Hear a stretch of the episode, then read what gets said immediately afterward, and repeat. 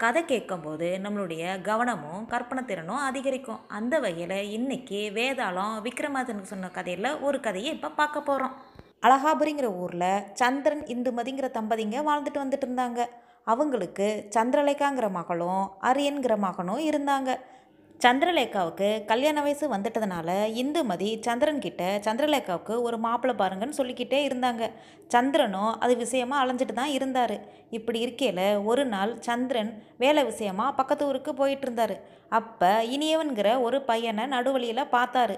பார்த்துட்டு அந்த பையன்கிட்ட அவனை பற்றி விசாரிச்சாரு. அந்த பையன் தான் தேர் ஓட்டுறதுல வல்லவனும் பக்கத்து ஊரை சார்ந்தவனும் சொன்னான்.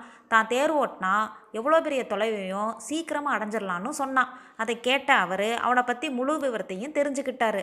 மேலும் அவங்கிட்ட தான் பொண்ணை பார்க்க வருமாறு அமாவாசை அன்னைக்கு அவனை வீட்டுக்கு வர சொன்னார். சந்திரனோட மனைவி கோயிலுக்கு போனாங்க. அங்கே அவங்க கேசவன்கிற ஒரு வாலிபனை பார்த்தாங்க. அவனை பற்றி அவங்க விசாரித்தாங்க அவன் ஜோதிடத்தில் பெரிய வல்லவனும் தனக்கு இன்னும் திருமணம் ஆகாதையும் சொன்னான். அதை பார்த்த இந்துமதி அவனை தான் மருமகனை ஆக்கிக்க ஆசைப்பட்டாங்க. அதன் காரணமாக வர்ற அமாவாசை அன்னைக்கு தன்னோட பொண்ணை பார்க்க வருமாறு அவங்களும் வாக்கு கொடுத்தாங்க. அவனும் சரின்னு சம்மதம் சொன்னான். சந்திரலேகாவோட அண்ணன் படைப்பிரிவில் வேலை பார்த்தான். அவன் ரூபன்கிற ஒரு வாலிபனை அந்த இடத்துல பார்த்தான். அவனை பற்றி அவன் விசாரித்தான் அப்போ அவன் சொன்னான் தான் வாள் வீசுறதுல மிகப்பெரிய வல்லவனோ எவ்வளோ பெரிய எதிரியாக இருந்தாலும் அவன் வீழ்த்திடுவானோ அவன் தெரிஞ்சுக்கிட்டான். அதனால் இந்த பையன் நம்ம தங்கச்சிக்கு பொருத்தமாக இருப்பான் அப்படின்னு சொல்லிட்டு அவனை அமாவாசை அன்னைக்கு தான் வீட்டுக்கு வருமாறு அவனும் கேட்டுக்கிட்டான். அந்த வாலிபனும் சரின்னு சம்மதம் சொன்னான். வீட்டுக்கு வந்த மூணு பேரும் ஒருத்தருக்கு ஒருத்தர் தாங்க சந்தித்த நபரை பற்றி பரிமாறிக்கிட்டாங்க. அடடா இப்படி மூணு பேருமே வாக்கு கொடுத்துட்டோமே இப்போ என்ன செய்கிறது அவங்க மூணு பேருமே அமாவாசை அன்னைக்கு வந்துடுவாங்களே அப்படின்னு நினச்சி வேதனைப்பட்டாங்க. அதுக்கு அவங்க அப்பா ஒரு யோசனை சொன்னார். இது சந்திரலேகாவோட கல்யாணம். அதனால இந்த மூணு பேத்தில் ஒருத்தனை சந்திரலேகாவே தேர்ந்தெடுக்கட்டும். நம்ம அதுக்கு சம்மதம் சொல்லிடுவோம் அப்படின்னு அவர் சொன்னார். மற்ற ரெண்டு பேரும் அதுக்கு சம்மதிச்சாங்க. அமாவாசை அன்னைக்கு மூணு பேரும் சந்திரலேகா வீட்டுக்கு வந்துட்டாங்க. ஆனால் அவங்க வந்த நேரம் சந்திரலேகா வீட்டில் இல்லை.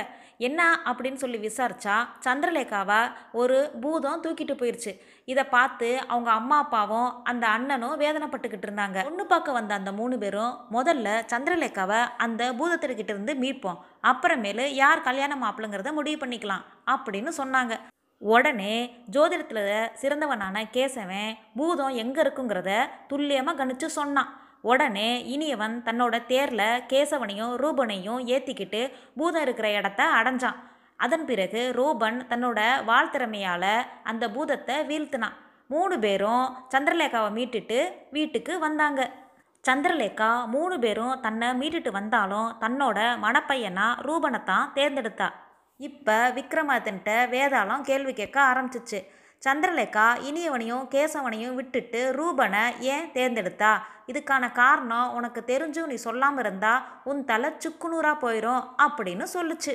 இப்போ விக்ரமாதித்த மகாராஜா பதில் சொல்ல ஆரம்பித்தார் கேசவன் பூதம் இருக்கிற இடத்த சொன்னான். இனியவன் அவங்க ரெண்டு பேரையும் கூட்டிட்டு அந்த இடத்துக்கு போனான். ஆனால் பூதத்தை வீழ்த்தினது ரூபன் தான். மற்ற ரெண்டு பேரும் ரூபனுக்கு உதவி செஞ்சுருக்காங்க. பூதத்தை வீழ்த்தினது ரூபன் தான். அதனால தான் சந்திரலேகா மற்ற ரெண்டு பேரையும் விட்டுட்டு ரூபனை தேர்ந்தெடுத்தா அப்படின்னு சொன்னார். இந்த பதிலை கேட்ட வேதாளம் விக்ரமாத்த மகாராஜாவை வழக்கம் போல் நல்லா பாராட்டுச்சு. ஆனாலும் உன் மௌனம் கலைந்து விட்டது அப்படின்னு சொல்லிட்டு பறந்து போய் திரும்பவும் மரத்தில் தொங்க ஆரம்பிச்சிருச்சு.